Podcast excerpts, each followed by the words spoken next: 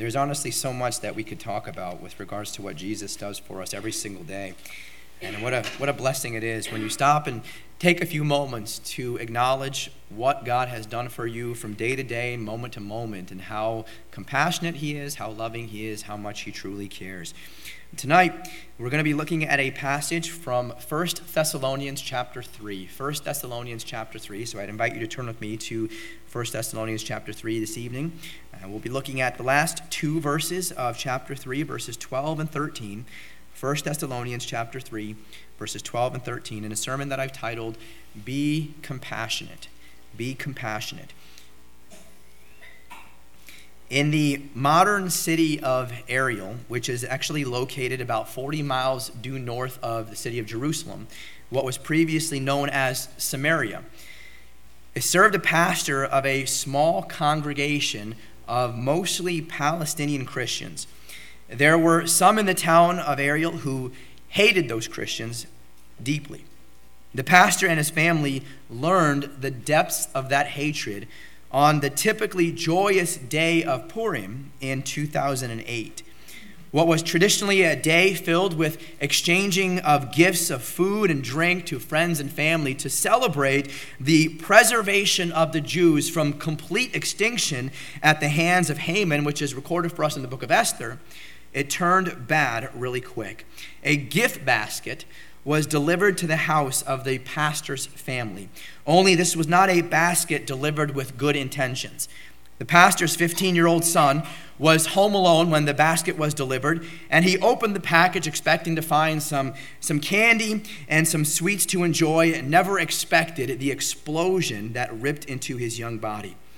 Hundreds of shards of metal safety pins, screws, all sorts of objects of the like pierced him and left him in critical condition. He was blinded from the shrapnel that was embedded in his eyes. Both his eardrums were punctured, leaving him with significant hearing loss.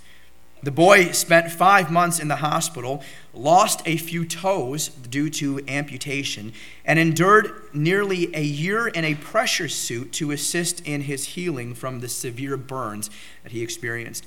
Now, thanks to strategically placed cameras, the assailant was eventually identified and caught. When the boy was questioned by a reporter about his attitude toward those who did this evil to him, the 15 year old replied, I don't feel hate. I don't see a reason for hate.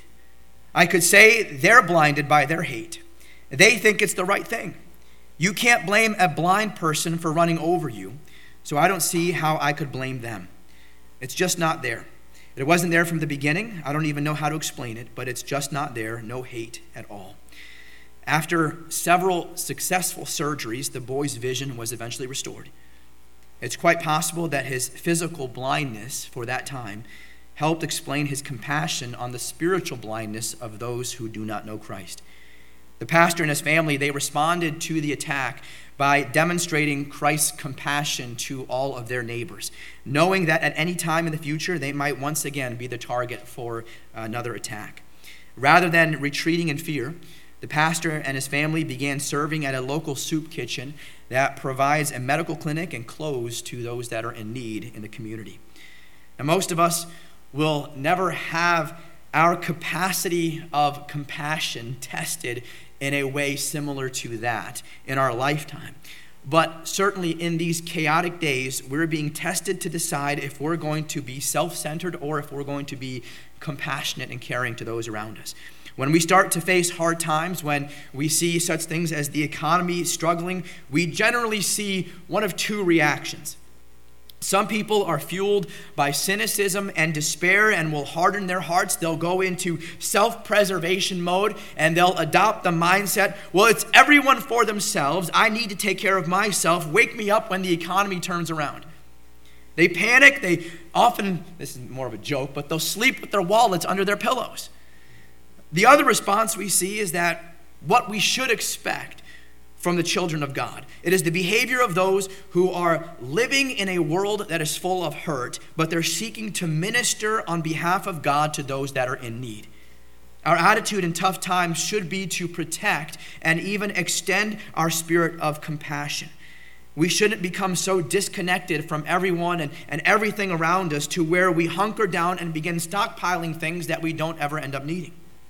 This message of compassion was what the Holy Spirit instructed the Apostle Paul to write to those that were in Thessalonica who were going through their own difficult time.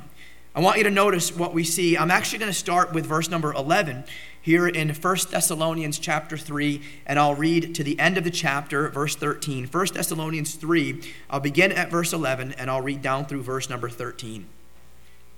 Now, God Himself and our Father and our Lord Jesus Christ direct our way unto you. And the Lord make you to increase and abound in love one toward another, and toward all men, even as we do toward you to the end he may establish your hearts unblameable in holiness before God, even our Father, at the coming of our Lord Jesus Christ with all his saints. Now, the context of what Paul is discussing here is the return of Christ, which he references there at the last portion of verse number 13. He says, At the coming of our Lord Jesus Christ with all of his saints. He didn't say that when Christ would return, but he says the language suggests that it could happen at any time. And the Bible says it, so you can be sure that it will indeed happen. We're not setting dates. We're not part of this group that does set dates. God has made it very clear that only God the Father knows. So we're not going to set dates. But therefore, knowing that Christ is going to return one day, because the Bible does say that he will, Paul didn't tell these believers to stop everything that they're doing, to barricade themselves in their homes, to sit patiently on their couches until that glorious day comes. He didn't say, hunker down and do nothing and wait for it. He instructs them to remain busy serving the Lord. This book of First Thessalonians is one of the most important writings about the Lord's return. Paul greatly desired to visit the believers here in Thessalonica and help them through some of the problems they were dealing with. But that was evidently not God's will for the Apostle Paul. In fact, Paul explains the reasoning behind why he was not able to be with them just the previous chapter. In chapter 2, look at verses 17 and 18. He explains why he can't be there. Chapter 2, verses 17 and 18, he says, But we, brethren, being taken from you for a short time in presence, not in heart, endeavored the more abundantly to see your face with great desire. Wherefore we would have come unto you, even I, Paul, once and again, but Satan hindered us. Satan hindered us, he says. This is a common practice of Satan to present himself as an obstacle to the people of God. God, however, is never taken by surprise. And he turns misfortunes he turns times of crisis into his own advantage to show forth his glory and power greater than ever before. Think about how God did this here with regards to the Apostle Paul. He says there in chapter 2, verse 17 and 18, that he wants to be there, that he wanted to see the believers in Thessalonica face to face, that he wanted to come to help them and nurture them and, and help them overcome some of the issues that they've been dealing with. But he says, Satan prevented that from happening. I can't be with you face to face, he says. So it has, almost seems like Satan put up a roadblock and is going to prevent something great from happening. But what actually happens is that if Paul was able to be in Thessalonica, if he were able to go, if Satan never hindered him, then we most likely would not have the amazing letters of 1st and 2nd Thessalonians in our Bible we would be without the invaluable truths that are packed into these small letters that we have been relying on for nearly 2,000 years. Satan may have hindered them, but God still won. And now we have these two amazing letters in the Bible that tell us about what we need to know regarding the return of Christ and what we should be doing as believers in the meantime. It may appear that Satan wins a few battles here and there, but don't ever forget that God has already won the war. The Apostle Paul had no idea how God would use what he viewed as an inconvenience and a stumbling block. And quite honestly, we rarely live long enough to see the ultimate fruit of our own and personal service to God. Remind yourself of that truth the next time you're feeling discouraged. Remind yourself the next time that you're feeling inadequate, that you're feeling insufficient in what you're doing and where God has called you to be because you're not seeing the fruit and the benefits and the product that you want to see. God sometimes doesn't deliver until years later, sometimes even long after we're passed on to the next life. In the present, things may not be looking as good as what you hope, but that doesn't mean God is not working something greater that will fully be revealed long after your life here on earth is over. I don't think Paul ever dreamed that these letters that he wrote through the inspiration of the Holy Spirit would be impacting billions of lives. As he wrote, these are two small books. And Paul is also, uh, as the Holy Spirit led him to put pen to paper, written almost half of the New Testament. I don't think he ever imagined just the impact that it would have as he was able to put pen to paper and the Word of God was compiled to what we have today. So many lives have been touched by the writing, and it's not the Apostle Paul, the Holy Spirit is the author of the Bible, but what an incredible thing that the Lord used him to do from his perspective, he was writing in 1st and 2nd Thessalonians to encourage a small church that was made up of many of his friends, friends who were suffering, friends who were persecuted for loving Christ, struggling just to get by. And this is all he thought this letter was going to be. They were experiencing hard times and really not too different than some of the things that we're facing today. So, how did they handle their circumstances? Did they give in to self pity? Did they harden their hearts? Did they isolate themselves from everyone else as some people today do?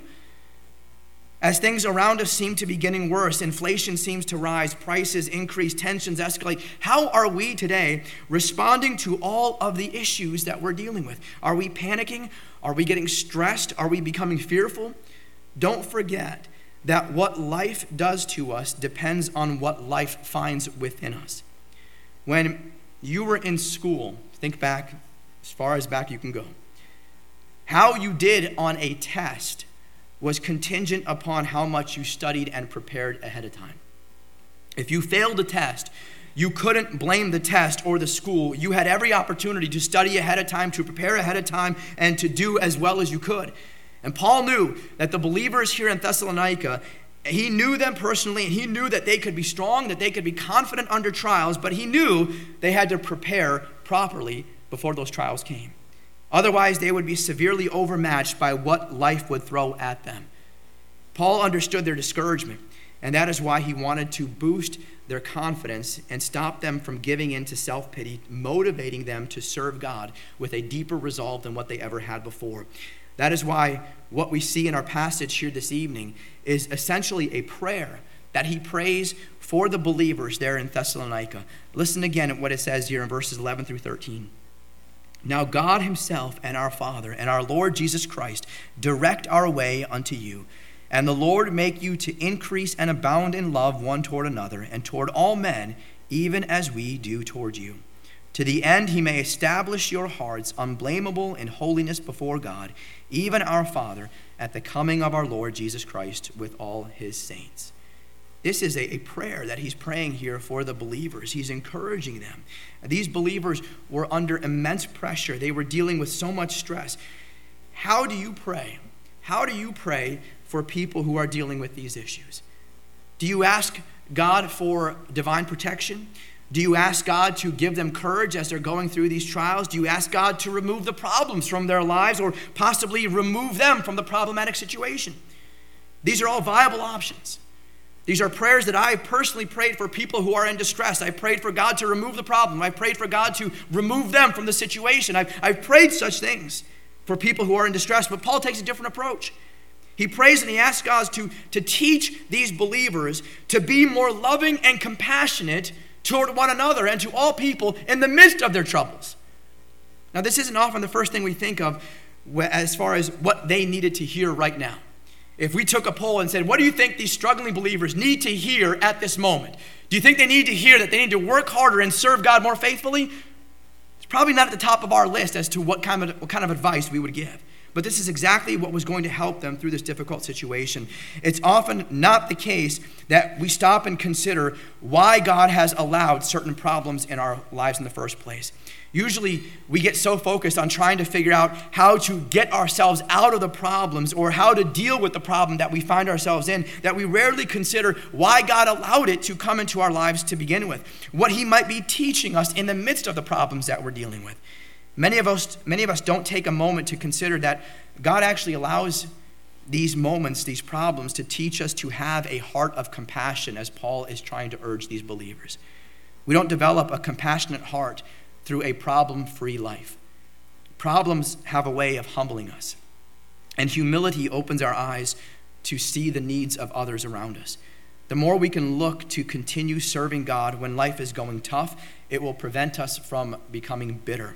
And this was Paul's prayer for these believers. I want you to notice, first of all, the nature of compassion. As we're urging one another to be compassionate, notice, first of all, the nature of compassion. Again, in verse number 12, he says, And the Lord make you to increase and abound in love one toward another and toward all men, even as we do towards you. I don't need to show you all sorts of charts and graphs to illustrate that life in America and life across the world is getting progressively worse. I think we can all agree that it's not getting better, but we are trending worse than day one when God first created uh, the world. Even on our best days, this world is still dark and cold and cruel. In our present circumstances, we expect more cynicism. We expect more hardened hearts. And despite the increased activity in social media and social networking, we have become increasingly unsocial, ironically. For so many different reasons, we don't want to be around other people. And we come up with all sorts of excuses to avoid instances that puts us around large groups of people. We still have occasions where we'll fellowship and we'll spend time with others, but as a whole, those instances where we're gathering together have decreased. We're more disconnected than we've ever been, and it's only getting progressively worse. The day is quickly approaching that we're only going to be communicating with one another through screens, whether it's on a computer or a television or a phone. I feel that we're going to be completely disconnected, and that's the only that's going to be the only source of connection, if you can call it that, that we're going to have. And this is the time that the world needs believers most of all. We need more faithful and devoted followers of Christ who aren't concerned with how bad the weather looks outside or what current political climate is. The sad and difficult times are good for us to realize how awesome our God is. God's glory shines the brightest when the storm clouds of life are rolled away. It doesn't matter what you're going through. It doesn't matter uh, how, many issues you're going to face in life. The abounding love and the compassion of God is more than enough for you to share that with someone else. Author Shannon Ethridge remembered, uh, re- recounts a terrible day from her 11th grade year in high school. Attempting to apply lipstick while driving her car on a bumpy country road, she struck and killed a bicyclist. That was the beginning of her nightmare. What stunned her the most was that the victim's husband said, upon being told that he had lost his wife, his first question was, How is the girl? Was she hurt? It was inconceivable to Ethridge that anyone could take such a devastating blow and have immediate concern for the author of the tragedy. The night before the funeral, she forced herself to visit the bereaved husband she says, As I entered the house, I looked down the entry corridor to see a big, burly, middle aged man coming toward me, not with animosity in his eyes, but with his arms open wide.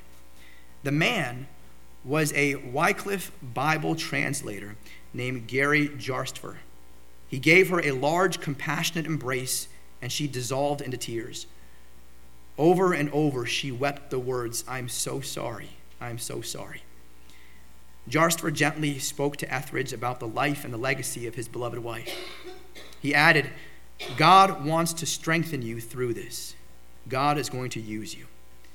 Gary Jarstfer insisted that all charges against the distraught 11th grader be dropped. Then he began to look out for her and encourage her in the development of her life. I think such love and compassion is rarely seen in this world today. The love that is capable of such compassion is not found within us, but only as we are in Christ. Our natural human instinct is not to be compassionate to one another when life is going tough. Typical human nature urges us to look deep, deep within ourselves to find the answers for comfort and consolation. The Spirit of God encourages us to go outward and become all the more loving and all the more forgiving, even to the point of forgiving ourselves. Therefore, when the believers in Thessalonica were being treated so poorly for simply loving and worshiping God, Paul didn't pray that they would be stronger if they fought against oppression together. He didn't pray that and then ask God to remove the oppressors. He prayed that the believers would abound in love and compassion to those who oppress them. Again, he says, And the Lord make you to increase and abound in love one toward another and toward all men, even as we do toward you. This is what Jesus also said in Matthew chapter 5 and verses 43 and 45. He says, You have heard that it hath been said, Thou shalt love thy neighbor and hate thine enemy. But I say unto you, Love your enemies, bless them that curse you, do good to them that hate you, and pray for them which despitefully use you and persecute you, that you may be the children of your Father which is in heaven. For he maketh his sun to rise on the evil and on the good, and sendeth rain on the just and on the unjust. The example that we are to follow as believers in everything in our lives is Christ. Christ demonstrated the greatest love and the greatest compassion for a race of men who didn't deserve anything at all when he took the sins of the world upon his own shoulders, nailed them to the cross. Everything that we do as believers should mirror what Christ did for us there on the cross. We should be loving. We should be compassionate. We should be helping people with their problems. We should carry their crosses for them. This is how we can turn tragedies into triumphs. This is what the world needs more of today. Imagine how much this world would be different if every Christian woke up tomorrow morning and decided to love everyone around them the way that Christ loves us. Only God can show us how to love this way. Left to our own personal efforts, we would ruin every relationship that we would ever make. And this is the reason that we cannot be upset with the unsaved who make a mess of all their relationships. Why would we expect anything different? They don't know how to love unconditionally. They don't know how to truly show compassion. Why should we expect something different from people who don't know the love and compassion of Christ? It is the same reason we don't get upset if a blind person steps on our toes. They don't know any better.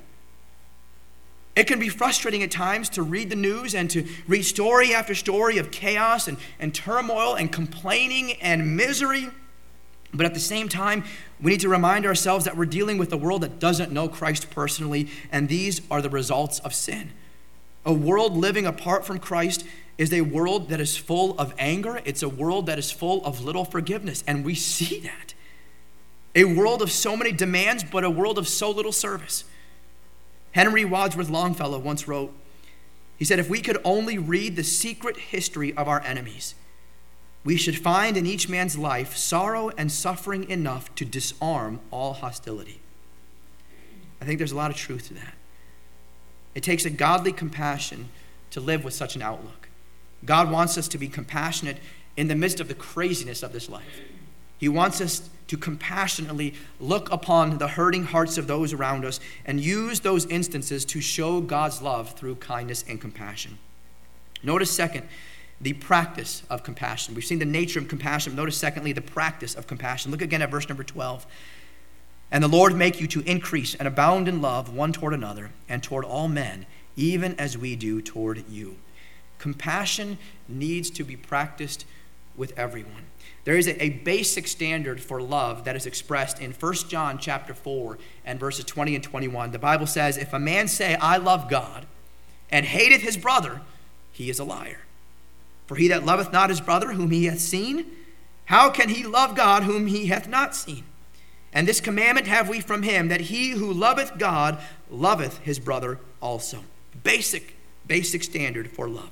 Jesus st- started this when he said in John 13 and verses 34 and 35, he said, A new commandment I give unto you that you love one another, as I have loved you, that you also love one another. By this shall all men know that you are my disciples, if you have love one to another. I heard the story of an angry driver who was tailgating everyone.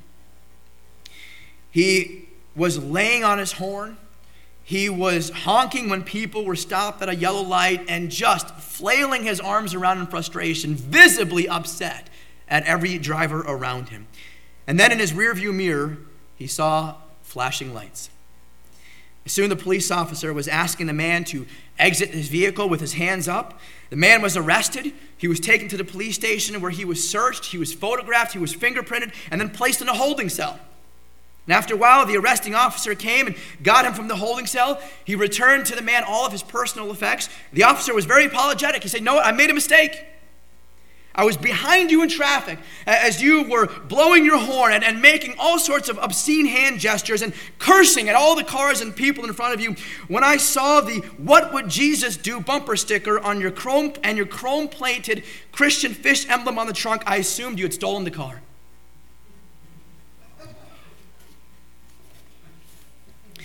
Whether we realize it or not, people are watching everything that we're doing, especially especially when they know that we're Christians. It has been said that Christians are the only Bibles that some people will ever study. It should be that our walk, or our talk rather, matches our walk. Even if consistent love and compassion don't come easy, we should demonstrate consistency with God's Word. The Bible makes it clear that we're to love one another, but now we get to that difficult part if we only stick with the basic standard of God's word to love one another, we really wouldn't be that different than the world. God calls us to a much higher standard of love and compassion. Jesus said in Matthew 5 46, He says, For if you love them which love you, what reward have ye? That's the easy thing, right? Loving those that love you. Done. I can get on board there.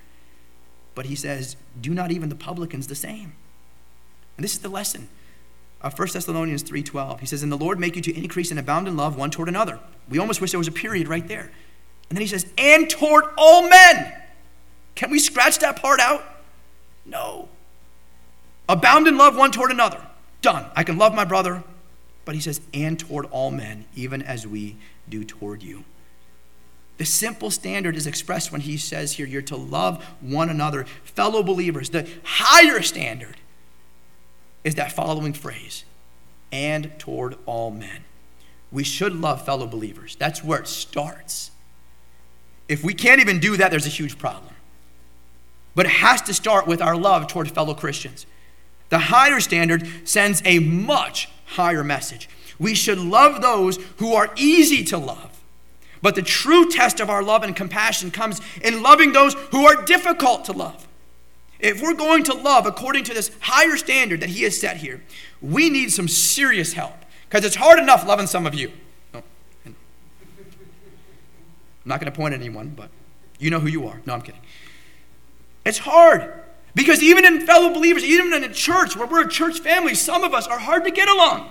I can be hard to get along. I get it.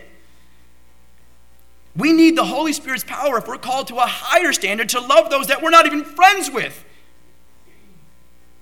The unsaved are selective to whom they show love and compassion to. But God has called us as believers never to be selective. Where the unsaved are typically led by their feelings, believers need to be led by their actions. The typical human instinct is that we won't show love and compassion until we like somebody. God has called us to practice love and compassion to all men, regardless of whether or not we know them, let alone if we like them or not. There are going to be people that you never like. And by our natural human inclination, you're never going to be led based on how you feel towards them to show them compassion. We usually try to keep our distance from those that we particularly don't like, and we'll even harbor ill feelings towards them at times. And the more those feelings fester, the more it turns into bitterness. But what happens if you ignore those ill feelings you have towards those you don't like, and you instead practice love and compassion towards them? You know what happens? You find that friendliness with those people isn't as bad as what you thought. In Romans chapter 12 and verses 20 and 21, it tells us, it says, Therefore, if thine enemy hunger, feed him. If he thirst, give him drink. For in so doing, thou shalt heap coals of fire on his head. Be not overcome of evil, but overcome evil with good. This is the way that we should be living, leading with our actions and not allowing our feelings to dictate who we show compassion to. The Christian life is all about walking by faith and trusting God to deliver the outcome. Trust that obedience to God's word by practicing love and practicing compassion first without allowing your feelings to get in your way. And that'll yield positive results every single time. Sometimes God allows the craziness to see how we're going to respond to difficult personalities in our lives, whether we'll be obedient when it requires a sacrifice on our part. Notice, third, the example of compassion. The example of compassion. Look at verse 12 again. It says, And the Lord make you to increase and abound in love one toward another and toward all men. And notice that last phrase. He says, even as we do toward you. Even as we do toward you. Paul was saying, as you have seen compassion demonstrated through me and through fellow laborers, go and do the same. When Paul first visited Thessalonica, he didn't exactly have the warmest of welcomes. He was accused of turning the world upside down. But the more he persisted and the more he allowed his love and compassion for these people to abound, their barriers came down and it developed into something so incredible. And notice what he did. Turn back to chapter 1, 1 Thessalonians chapter 1, and look at verse number 2. He did several things here to evidence his own personal compassion to them. Chapter 1 and verse number 2, he says, We give thanks to God always for you all making mention of you in our prayers. He first starts by thanking God for them and praying for them, praying for them regularly. We give thanks to you, to God always for you all, making mention of you in our prayers. So when he says in chapter 3 and verse number 12, even as we do towards you, be compassionate towards one another as we have been towards you, he's shown them how he's been compassionate. We give thanks to God always for you all, making mention of you in our prayers. The best way to grow to love someone is to be constant in prayer over them and their needs. And then notice what he does. The next chapter, chapter 2, and verse number 2. Look at what he does. Again, further evidence and further examples of his own personal compassion. 1 Thessalonians 2, verse 2, he says, But even after that, we had suffered before and were shamefully entreated, as you know, at Philippi we were bold in our God to speak unto you the gospel of God with much contention. He preached the gospel to them. He prayed for them regularly. Thank God for them. And he preached the gospel to them faithfully. People may not always like the gospel preached to them. But that is what we're called to do, and that is the greatest evidence of our love and compassion for them as we're faithful to preach the gospel to people that don't want to hear it. Look at verses 7 and 8 in chapter 2 because he's further showing examples of his compassion. Verses 7 and 8 in chapter 2, he says, But we were gentle among you, even as a nurse cherisheth her children. So, being affectionately desirous of you, we were willing to have imparted unto you not the gospel of God only, but also our own souls, because you were dear unto us. He was gentle, he says, caring and affectionate toward them. This is what our compassion should look like. And then look at verse 9 there in chapter 2. He says, For you remember, brethren, our labor and travail, for laboring night and day, because we would not be chargeable unto any of you, we preached unto you the gospel of God. He's saying he sacrificed for them. This is the best proof of our compassion. Paul was telling them here that basically he refused any sort of payment. He was working to support himself. He didn't want them to pay him, he just wanted to preach the gospel to them. Now, Paul wasn't always like this. In fact, in his early days, he spent persecuting the church and persecuting Christians, but his latter days were spent showing the people that he'd been persecuting previously, showing them now compassion.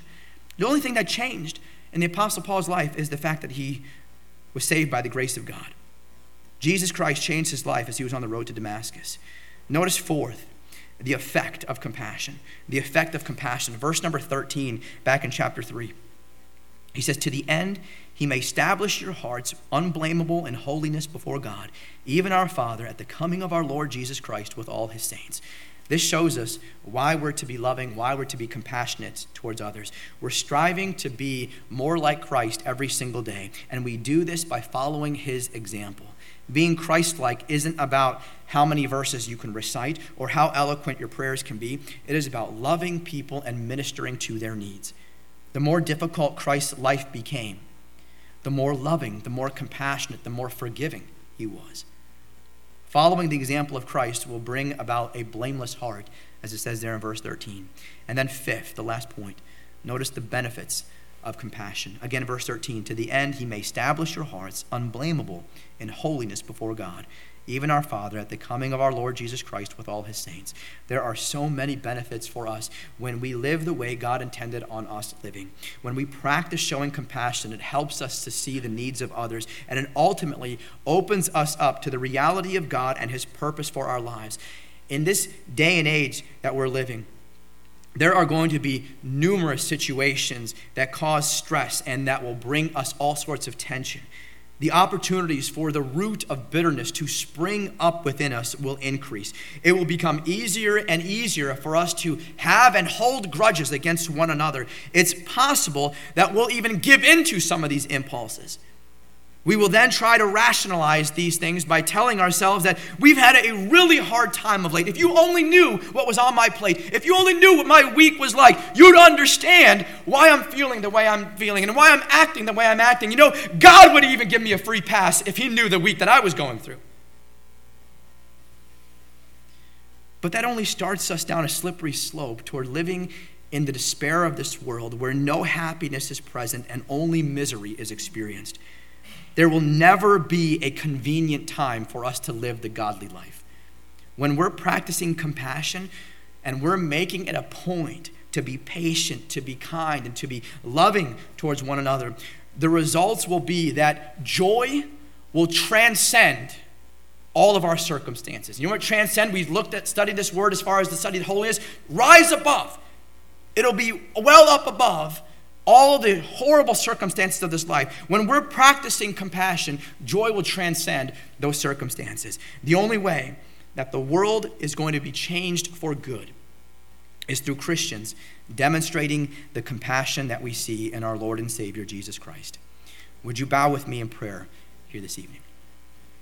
Heavenly Father, we thank you, Lord, for the encouragement that we have, Lord, to, to be compassionate. I know, Lord, this is certainly so much easier said than done our natural inclination, Lord, is to go against that, is to harbor bitterness, is to remain frustrated, thinking, Lord, that we are causing pain to those that have wronged us, that feel like we're getting revenge.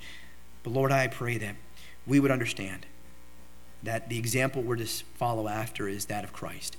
And Lord, that is not at all the mind of Christ. May we embrace the mind of Christ, Lord, who is compassionate, who is forgiving. Lord, in all these different circumstances. I pray, Lord, that you would help us to have tact, Lord, to approach one another with meekness and fear. And Lord, even as we are called to admonish and forbear one another, may we do so in a spirit of love. Lord, we love you and we're just so thankful for all that you've done for us. And may we be such an example of our Savior, Jesus Christ. Lord, that we demonstrate this compassion that we're called to show. In Christ's name we pray. Amen.